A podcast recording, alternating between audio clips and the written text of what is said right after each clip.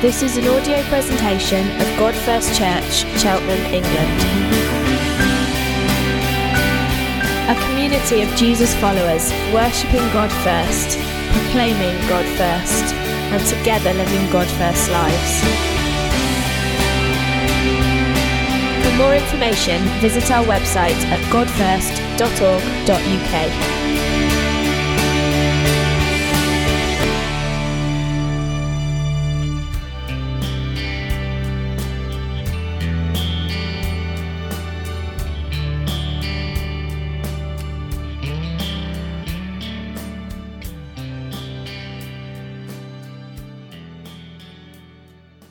Okay, so we're going to do a series on Exodus. Uh, we're doing a series on Exodus that we're calling He Draws Us Out to Draw Us In. I'll explain uh, uh, what that means as we go on through. I'm super excited about this series because really this book of Exodus, the historical events of the book of Exodus, are the, the big story. It's a really helpful way. If you, if you don't know the Bible, or if you know the Bible really well, wherever you are on your spiritual journey, it's a really great way to help you understand what God is doing uh, in the big, uh, the big story of the Bible.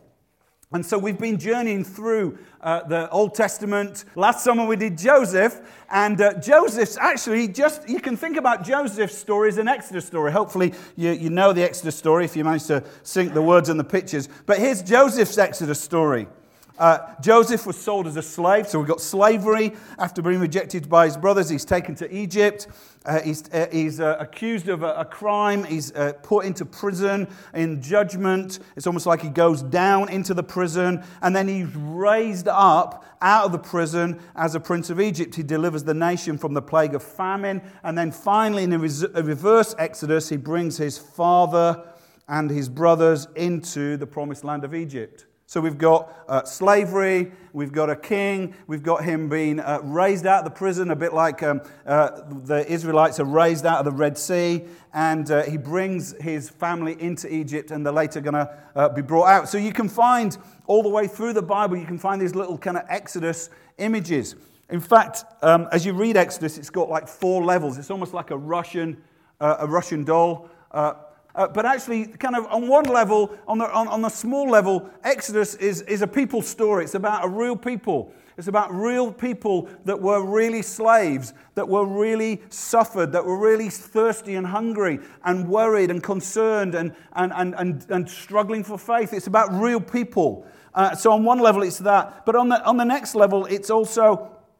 Uh, a, nation story. If you, if you know any Jewish uh, people, they will celebrate this story every year at Easter time. Around Passover time, they'll celebrate this story. This is their nation defining story. We don't tend to have a nation defining story, but it's a bit like uh, Americans, they uh, celebrate Thanksgiving and it's not about the turkey. It's actually about saying, actually, we're part of this big story where God brought us uh, to this nation as a number of pilgrims, and God blessed us through the first, the first winter, and we're thankful to God for that. And they eat the meal, and it's like their nation-defining story. And then it's a, it's a kind of it's a gospel story. It's the big story of what God's doing in the world. So it's basically we're a people enslaved by sin. You might not like that idea, but that's the truth of it habitual patterns of sin. That's our nature. We can't do what's right. We want to, but we can't. But God, who delivers us with a mighty hand and an outstretched arm, that's what he actually says in the Bible. God saves us, delivering us from judgment uh, by the blood of a pure and spotless lamb. Who would that be? Jesus, obviously the Passover lamb. We're free, freed through passing through the waters of the Red Sea. What's that? Baptism. So that's what we're going to do next week. People are going to go through the waters and then they come out on the other side into God's blessing, into God's presence, so that they can encounter Him. Okay? And then they go into a land of promise for eternity. So it's our story, but also it's Jesus' story. And we'll come back to this again and again. But here's a little giveaway that it's Jesus' story. Anybody recognize these uh, names? Joseph who dreams. Elizabeth or Elisheba, who's the wife of a priest. Miriam or Mary, same name, who becomes the mother of God by protecting the people from a uh, promised, uh, uh, protecting the promised rescuer from a genocidal tyrant, Herod, Pharaoh. Jesus' name means Joshua, it means God saves. Okay, who leads his people into the promised land. There's a strong hint here that this is an Exodus story, that Jesus' story is an Exodus story. So as we go through this book, I want you to, you find those levels. You'll find the, the Jesus big story, you'll find the gospel story, you'll find the nation of Israel story, and you'll find the personal story. Okay? So we'll find those. So let's, um, let's pray and let's get to work. That was my intro. Father, we pray for your spirit upon me and upon us as we listen and hear your word. We pray, let it speak to us. Lord, we're real people in a real world of suffering and slavery. Lord, we're a real people. We let this be our nation defining story. Let this be our story. A people rescued, saved, and transformed, passing through the waters into the land of your presence. Lord, we pray, let us make much of Jesus as we read this story, because surely, Jesus, you're on every page as the great Redeemer and Savior. So I pray, let this, let this series do us good. Give us faith to live in this world as your people. Amen. Okay, so the Exodus story, Exodus chapter 1, we're not going to read the whole lot. It's got a whole lot of chapters. So we are going to work the first chapter uh, and then we'll jump in and out. But the, the Exodus chapter 1 starts with the word and. You know you're not supposed to start a sentence with and, and if you've got a Bible in front of you, they probably took that out in the English translations because obviously grammatical correctness is more important than biblical correctness for, for translators. But actually, it starts with the word and. The word and means it's, it's carrying on from something that's gone on before. And these are the names of the sons of Israel who went through uh, Egypt with Jacob, each with his family. Reuben, you know this from the Joseph and the Technicolor Dreamcoat, so you can say these with me. Reuben, Simeon, Levi, Judah, Issachar, Zebulun, Benjamin, Dan, Naphtali, Gad, and Asher.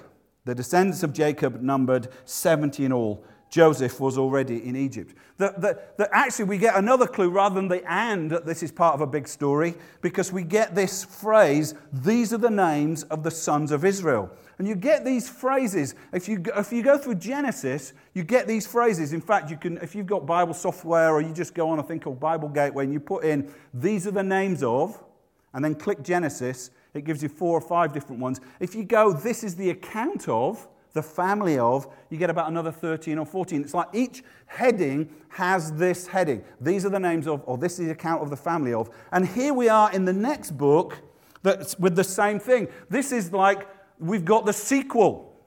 This is like we've had, we've had the, what's the first one? The Fellowship of the Ring or The Hobbit. And now this is the, this is the Fellowship of the Ring. And we're going to go for the Two Towers. And then we're going to go, we're working through this story. So this is the, this is the big sequel. This is the big sequel. So we were in this big story. And actually, as we come to this, this is the, the life defining story. This, it's almost like if you came into the cinema after Exodus, you'd think, I don't know what's going on in this big book. But actually, it helps to have known the first bit. The first bit we get God creates humanity. He blesses them and says, Be fruitful, uh, multiply, increase, and fill the earth, fill the good world that God has created. Humanity rejects God. So instead of the world being filled with blessing, it says in chapter 11 of Genesis, the world is filled with violence and hatred and anger and death. So we've got this world, this beautiful world that God created, and we've got a world that's gone wrong. What's God going to do about it? Well, actually, he starts with a guy called Abraham. And you were us a few summers back, but God promises Abraham that through his seed, interesting, that little word seed, it doesn't get translated in English.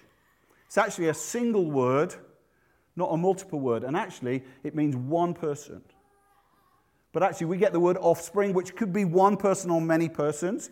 But God promises Abraham that through his seed, you might have in your Bible offspring or descendants, that he'd become a great nation that would bless every nation of the earth. That's the promise. And that God would give the people of Israel a land, the land of Canaan. We get that now. We get the big tension around who owns Palestine. That comes back to this promise. Because there were people living there before, and God said, I'm going to give it to the Israelites. Okay, and but he also inherits, and uh, uh, there's a hint in the New Testament that actually there's a little whisper that Abraham's seed is going to inherit the whole earth. These are easy answers because they're always the same one. Who is Abraham's seed? Jesus. So, this is the promise that Jesus is one of Abraham's offspring. Oh, he can't have kids. He's going to inherit the whole earth. He's going to bless the whole earth. Okay, that's his big plan. That's God's big plan. But he says, I've got an interesting way I'm going to do this. And let's uh, pick it up here. It says Genesis, chapter 15. This is what's going to happen. So, really, beforehand, this is like in the first movie. God says to Abraham, Know for certain that for 400 years your descendants or your seed or your offspring will be strangers in a country not their own and they'll be enslaved and mistreated there. But I will punish the nation they serve as slaves, and afterwards they will come out with great possessions. And they'll come back to the land of Canaan when the sin of those who live in the land has reached its full measure. In other words, God's going to let the people that live in the land of Canaan just completely mess it up. And then he's going to say, Actually, I'm going to remove you from the land, I'm going to put my people in. But interestingly, the whole pattern is that God's going to bring victory through suffering. That rather than, oh, I'm just going to give you the land, it's just going to be nice and easy, just going to walk on in there, guys. Actually, what's going to happen is for 400 years, there's going to be suffering. Now, where else do we see victory over evil that comes through suffering? Where's the you think? Yeah, we're getting it. It's Jesus. so there's this story, and actually, it, it's, it's, it's the same. When there's, we find this in our life, you expect life to be easy, but actually, I was talking to somebody, and they said the Christian life is tough. Now, sometimes it is easy, and sometimes it's a blessing, but sometimes it's tough because sometimes God's purpose is He wants to bring you through some tough stuff so give you victory over evil that wants to destroy you. I spoke to a lady, she came in this morning, she said, Oh, my life's really, really tough, tough, tough, tough. And, and, and she said, But I just feel God's teaching me. That is how it is. This is what God is going to do to Israel. So he says, Okay, so they're, they're in the land, and uh, we've got them there. They're all in the land. Joseph's brothers are in the land. And then let's get into the slavery. Verse 6, it says, Now Joseph and all his brothers and that generation died. Obviously, they would because it's 400 years. But the Israelites were increasing, fruitful, were increasingly fruitful. They multiplied. They increased in numbers and became so numerous that the land was filled with them. Where have we seen those words before? We've seen, haven't we? Fruitful, increase, multiplied, fill the land. It's a little sign that these are God's people under God's blessing, even though they're in slavery. Then a new king who knew nothing of Joseph came to power in Egypt and says, Look, he said to his people, The Israelites have become far too numerous and too mighty for us. Come, let's do, deal wisely or shrewdly with them, or they'll become even more numerous. And if war breaks out, we'll join our enemies and fight against us and leave the country. So they put slave masters over them to oppress them with forced labor. They built a, a city, they built Pithom and, and Ramesses as store cities for Pharaoh. But the more they were oppressed, the more they multiplied and spread. When bad stuff happens, God's people grow. That's what happens in China. I remember reading books about China, people being persecuted in China, going to prison for their faith in China. What happens? The church grows. Actually, we want a comfy life, but actually, sometimes God's got a different way to grow his church. But let's move on. And it says, so the, um, so the uh, Egyptians uh, spread, so the Egyptians came to dread the Israelites and worked them ruthlessly. They made their lives bitter with harsh labor in brick and mortar, with all kinds of work in the fields. And in their harsh labor, the Egyptians worked them ruthlessly as slaves. So we've got God blessing his people. But what happens, we see a, a spiral down uh, from these migrants that move from famine. We see this pattern. Now, it's not insignificant that I've put a modern picture up there, but we see a picture of famine. We see a people in famine, that, that jo- Joseph's uh, father and brothers are in famine, and they're basically economic migrants.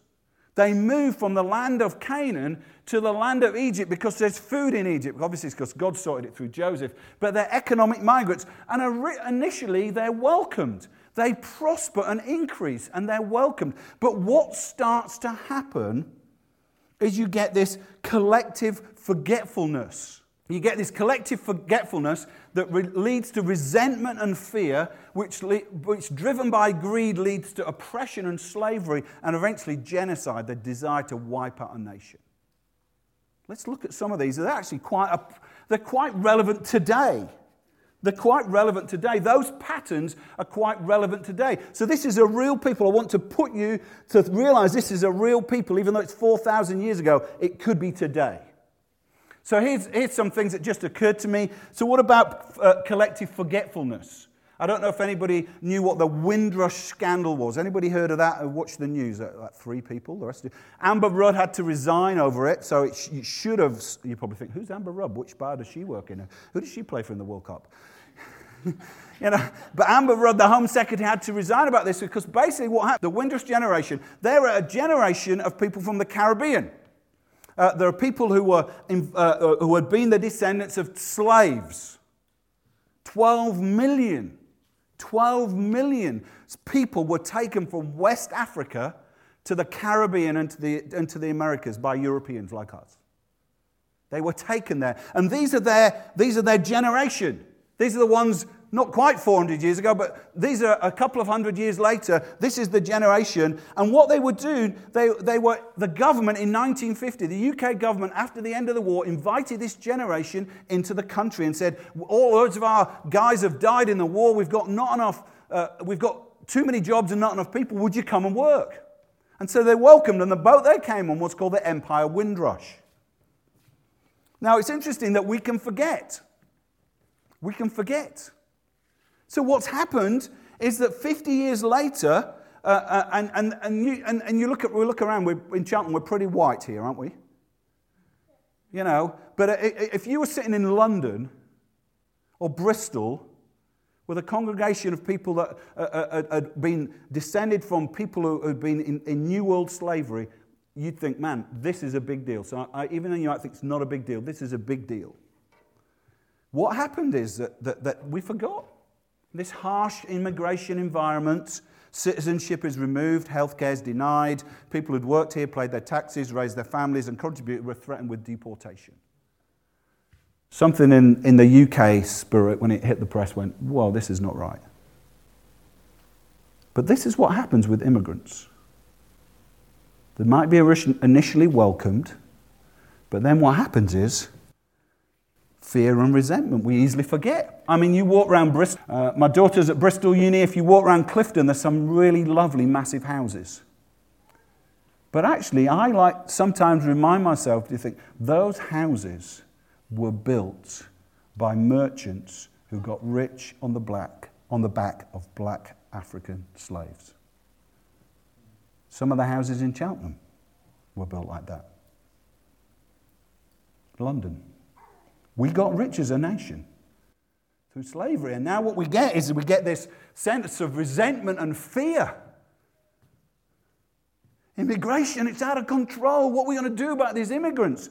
It, uh, uh, the, the, the, passage says the Israelites have become, Pharaoh says, the Israelites have become too numerous and too mighty for us. Come, well, let's deal shrewdly with them. You know, we need to sort something out. We need to do some, have a political decision because we're really scared of immigrants. And Naomi said, This is a bit political. No, the Bible is political. I'm not making a point about Brexit. There was loads of reasons to vote for breakfast. But if Brexit was bre- not breakfast, Brexit, vote for breakfast. But the reason why a lot of people voted for Brexit was out of wrong reasons. Yeah, there are reasons about sovereignty and parliaments and stuff like that, and that, they're valid. But if your reason was the immigrants have become too numerous and too many, that is not out of a good, out of a good place. That's not out of a good place.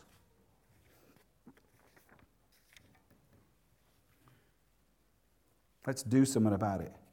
Pharaoh starts to suddenly put the Egyptians as the oppressed. And the Israelites are a, a, small minority as the oppressors. It's easy to do that.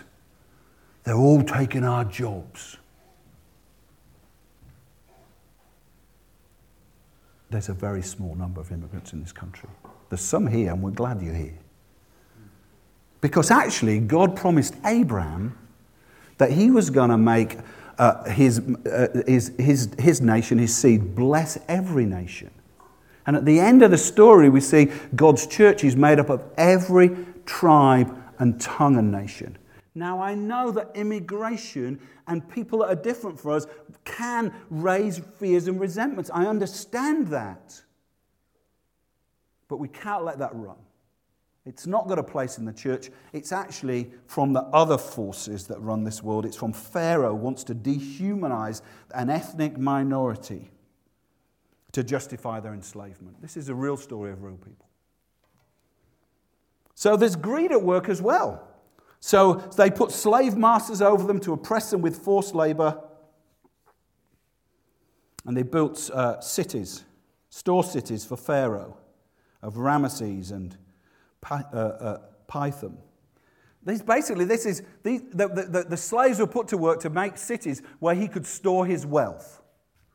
Modern slavery is driven by greed. Slavery 400 years ago was driven by greed. The, the glory that's Rome, it's great to go to Rome. I love to walk around that bit of the center of Rome, but that was built by slaves. 50% of the population of Rome was slaves.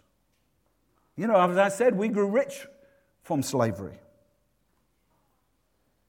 And it still happens. Modern slavery still happens. 2013 figures 35 billion pounds worth of money is made from human trafficking globally. That's huge. It's now more like 45 million. It's exponentially growing. There are nearly between 30 and 45 million slaves globally. There's 13,000 people who are enslaved in this country. Slavery is still there. I know this is a spiritual story, but it's also a story about justice. God is concerned about justice. We're partnering with Trinity Church um, and a number of churches in town to, to do a, to do a, a, a, a thing called Not on Our Turf, Cheltenham Against Slavery. There's a website, you can search, search for it, Not on Our Turf. I want to encourage you. Go home, search the website, Not on Our Turf, and there's a, there's a petition. And so far, how many people in Cheltenham have signed it? Three. We need to sign that petition. We need to sign that and work with the police and work with the council and the jockey club at the racecourse to say, not on our turf. That's why we called it turf, because the racecourse. Because every time race week comes, there's women uh, trafficked into Cheltenham who are, for, for sex. Often, if you go get your car washed, it might be washed by somebody who's enslaved. If you get your nails done, lady, a nail bar, they might be done by somebody who's enslaved. We need to have our eyes open and not just spiritualize this. We under, we've got to understand that this matters. We've got to do something about this. So, this is a real story of real people. And Exodus builds a chilling picture of the brutal oppression of the Israelites by their Egyptian slave masters. It piles up the words oppressed them, forced labor, worked them ruthlessly, bitter, harsh labor, worked them ruthlessly. It, they've got this kind of sense where, you know, that it keeps using the same words oppression, harsh labor, brutal, ruthless, destructive. Every word, says Tim Chester, is like the crack of the slave master's whip. You need to understand that this is real slavery. These people are being oppressed horribly real slavery. It's interesting, as I said when I read the passage, that actually the thing is when they're oppressed, they increase. There's a, uh, when the church has been oppressed in the past, it's increased. So if you read the book of Acts, persecution comes, and then the next bit, we read it uh, on Friday, a week in the Word, next bit says, and the church grew. The Roman Empire oppressing, oppressing Christians. What happens? The church grew. In fact, uh, there's a, a, a, a, theologian from the third century ago called uh, Tertullian who wrote this. It says, The blood of the martyrs is the seed of the church. Woo. Well, I'm not really looking forward to that. But sometimes that's the way God gets the church grows.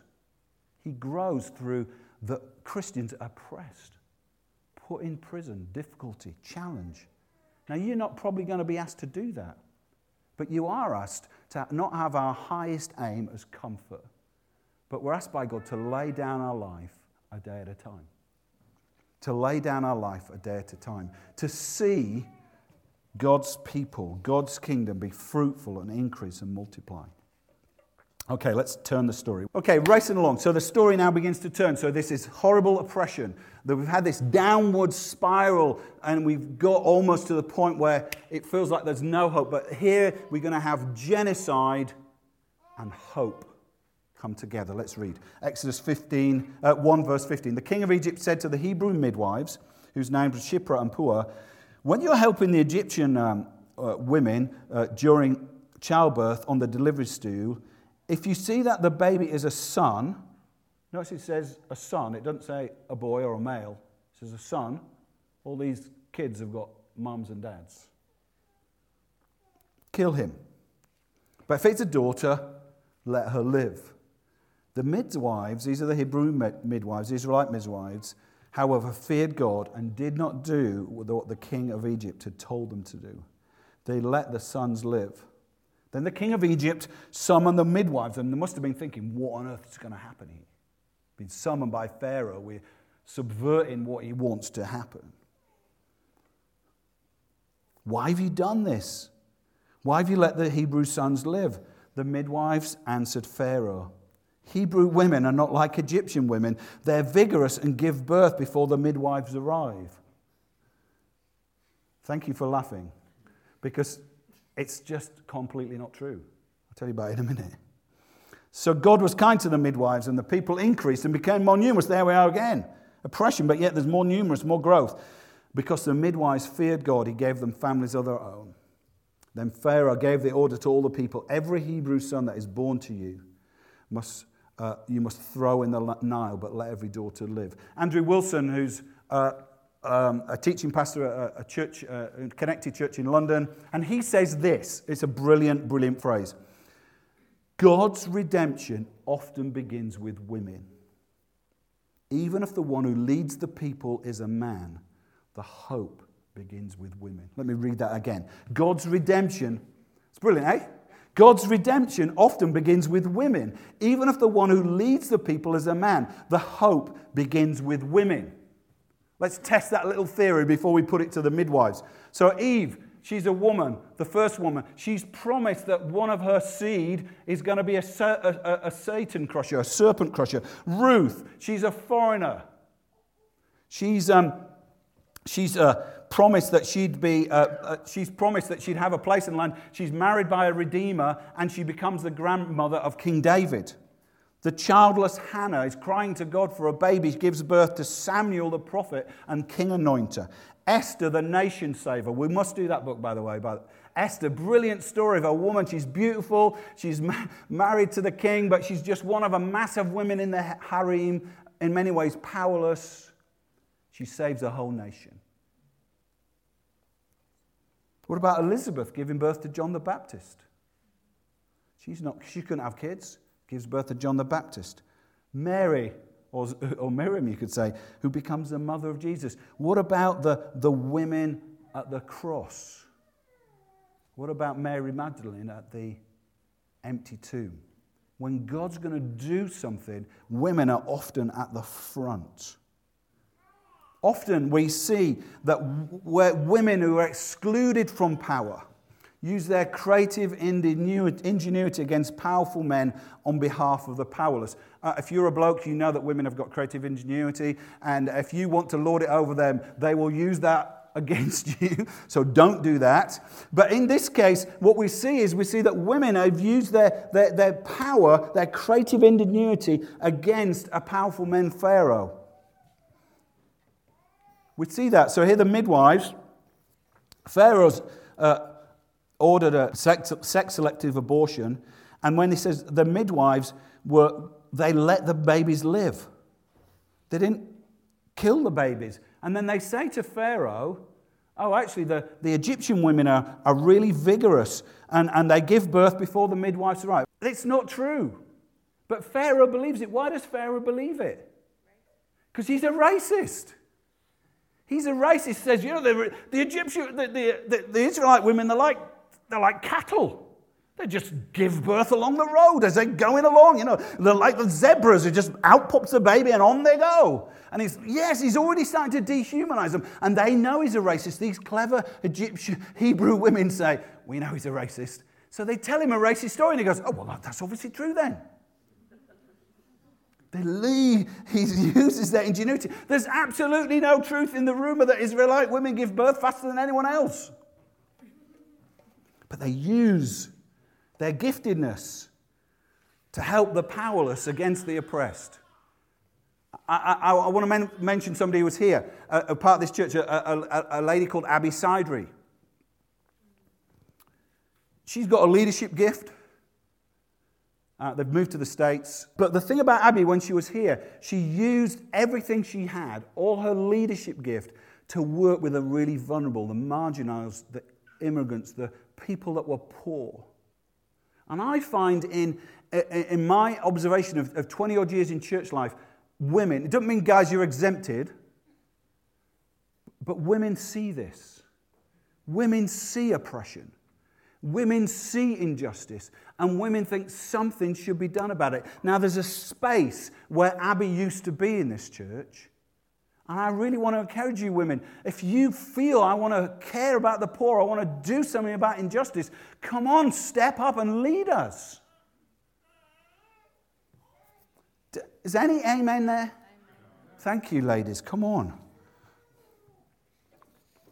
Once Pharaoh's dehumanized the Israelites, it's, it's not far, genocide is not far behind. That's what Hitler did 4,000 years later, dehumanize the Hebrews so genocide could follow. Pharaoh gives this order to all his people Every Hebrew boy that is born you must throw in the lot now, but let every girl live. The sons of Israel are, are literally blood sacrifices to the Egyptian god of the River Nile. The, the Nile's going to turn to blood later on. Why? Because Pharaoh has said, I want you to give your sons and daughters, throw them in the river. It's like a sacrifice. But as I said earlier, that, that each, each of one, each of those is a, is, is a child, each of those is a son. I don't know if you've ever been to the Holocaust museums. One of the things that's staggering is you just see the piles of glasses. You know, not drinking glasses, but reading glasses. The piles of shoes. Each pair of shoes is a, a person. Each pair of shoes is a person with a family that loved and cried when they were taken on the transports. This is the story we're in. This is a genocidal story. This is select, sex selective abortion. Let me say something about abortion in, in passing, and I know that this is a big subject. We've touched slavery, we've touched injustice, we've touched women's rights, we've touched abortion. This is a big subject, but, but this, is about, this is an abortion. This is sex selective abortion. Pharaoh wants the boys murdered. You know, the thing about abortion is every political cry for women's rights, and I've just championed women's rights because it's in the passage. Every cry for women's right to choose muffles a silent cry of an unborn baby's right to life. These are staggering figures. In the UK, nearly 20%, one in five of all pregnancies end in abortion. That's 700,000 sons and daughters. 700,000 pairs of little shoes, if you want. The babies are poisoned or vacuumed forcefully out of the womb. Some Egyptian midwives, some, some midwives have got, you know, I don't know how you work in the health industry and, and do that. I know there's kind of conscious exemptions. And I know that, that it's complicated and I know, you know, what do you do about a rape situation? And I know those, that those rare, complex cases. What do you do about that? But the fact is, this is happening. This is happening. Our children are sacrificed to the gods of sexual promiscuity and financial convenience. Now, if you're a woman here and you've had an abortion, I'm not here to condemn you. You need a big hug. I really mean that. You need a big, big hug. And it says, we understand the pain and the shame, and we understand how you feel. If you're a guy and you've got a girl pregnant and said, Oh, I can't manage, you need to have an abortion, you know, we want to understand the horror of that because actually, that, that we're all caught by these huge forces of evil that forcing our society. And we, this happens in our society, and we just don't care about it, don't think about it. You know, God loves everybody that's aborted their kids. He wants to give a huge hug to you, He wants to forgive you and embrace you. I heard a story of a lady who came to the front of a church uh, in, in, and, um, and told them she, she had an abortion. And they just said, You need to leave. Now, I hope we'd never do that. I hope if you'd know someone who had an abortion, that you'd hug them and embrace them and say, These are evil forces that are causing us to sacrifice our kids. I was talking to someone who said a friend of theirs at uni had told them that they'd got a girl pregnant and they had to have an abortion. It was crushing this guy. When redemption is at hand, the evil slaughter the innocent to kill the Redeemer. That's what Herod tried to do. That's what Moses tries to do. That's what our society is trying to do. Let's pull out quickly then out of this story now. Chapter 2, we'll just do a few verses, then we're done. If it's been long, I haven't preached for three months and I apologize. But I'm like this anyway. Okay, because the Bible's got so much in it. Exodus 2. Now, a man of the Israelite tribe of Levi that uh, married a Levite woman, that means he's a priest, and, and became pregnant and gave birth to a son. When they saw he was no ordinary child, they hid him for three months. When they could hide him no longer, a bit like me trying to hold the baby then. When they get to three months, you can't hide them. They're going to cry, they cry. when they're hiding them no longer, she got a papyrus basket for him and coated it with tar and pitch. Then she placed the child in it and put it among the reeds along the banks of the Nile. The sister stood at a distance to see what would happen to him. Then Pharaoh's daughter went down to the Nile to bathe, and her attendants were walking along the riverbank. She saw the basket among the reeds and said to her female slave to get it. She opened it up and saw a baby who was crying. She felt sorry for him. And she said, This is one of the Hebrew babies. She said. Then the, then the baby's sister asked Pharaoh's daughter, Shall I go and get one of the Hebrew women to nurse the baby for you? I know, just the very person she's thinking. Yes, go, she answered. So the girl went and got the baby's mother. Look at the ingenuity of the woman subverting the powerful. It's brilliant. She went and got the baby's mother. Pharaoh said, Go, take the baby and nurse him for me, and I'll pay you. So the woman took the baby and nursed him. When the child grew, uh, grew older, she took, she took him to Pharaoh's daughter and became her son. And she named him Moses, saying, I drew him out of the water. Let's just finish this. It's brilliant, isn't it? They, they've got this baby and they don't want to, they don't want to kill it. Imagine you, I mean, it's great we've got lots of little babies, haven't we? Put yourself there. Can I cope with this? This is a horrible thing. So they keep the baby but they, they, it says in Acts that they notice it was no ordinary baby. I bet every, ba- every mother says that, don't they? And every mother should say that. Because every baby has got a call on their life. Every child in this church, every child has got a call on their life. They're significant. And this, this, this mom says, This is no ordinary baby.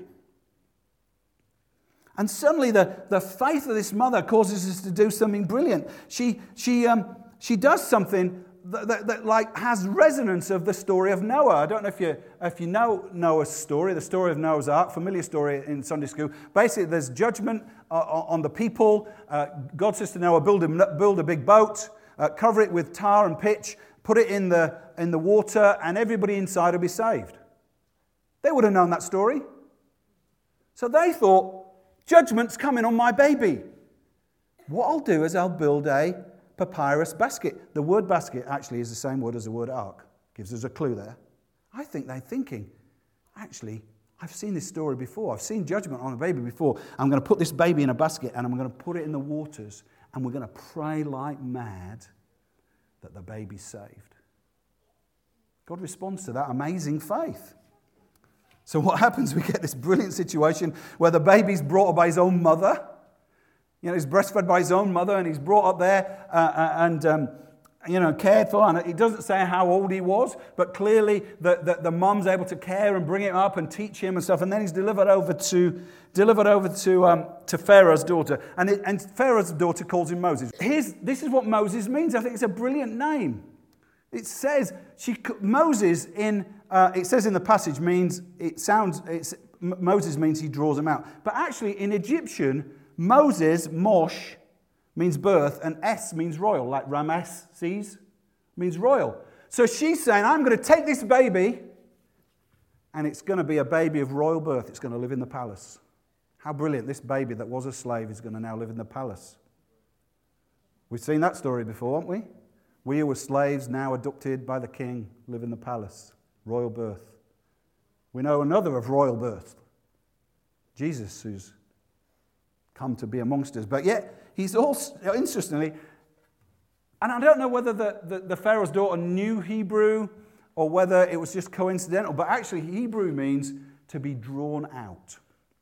Moses' name was drawn out. Uh, my, maybe, maybe my name should be called Long Moses. Long and drawn out. But, you know, but, but it, what it means is to take out of the waters, to take out of the waters. This is Moses. This is the, the royal one who draws us out. Moses has a little exodus of his own landing here. It says, Moses is freed, freed from slavery to an evil king. He's drawn out of judgment. He's drawn out of the waters of judgment and death and drawn into life of the presence of the king. The baby, before it's even been named, is called that. What's going to happen to God's people is that they're in slavery to an evil king, and they're going to, uh, they're going to go through the waters and they're going to be drawn out to be drawn into God's presence. Moses is going to have another one, age 40. He's going to try and, try and save his people. He's going to try and kill, kill an Egyptian, and he's going to go and have another exodus. God is preparing Moses for what he's going to do. 40 years later, we know the story, but we'll end it, we'll end it there. So Moses is going to lead God's people out of slavery through the Red Sea. He's going to draw us out to draw us in. Let's just finish with Jesus. And as I said, that this, this is Jesus' story. This is Jesus' story. The, the Exodus is Jesus' story, the, the one of royal birth, the eternal Son of the King of Kings, born under the oppression of a foreign power and at birth threatened by death by evil King Herod, who ordered the slaughter of every son in Bethlehem under the age of two. Jesus is rescued through the ingenuity and faithfulness of an Israelite woman called Mary or Miriam. The baby's taken down into Egypt to escape death like Joseph's sons, and then drawn out of Egypt as the new Israel. This is the big story, folks. We're going to find out as we go on. We're going to see, I've written some other ones here. We're going to see that Jesus is the, is the true and better, true and better Passover lamb. Jesus is a true and better Passover lamb whose blood saves us. Jesus is the true and better baptism who goes down into death that we might be freed from slavery to sin. Jesus is the true bread from heaven who frees us. Jesus is a true rock struck on the cross to give us overflowing life. Jesus is the true cloud who guides his people. Jesus is the true tabernacle of God's presence. Jesus is the true Moses who draws us out to draw us in.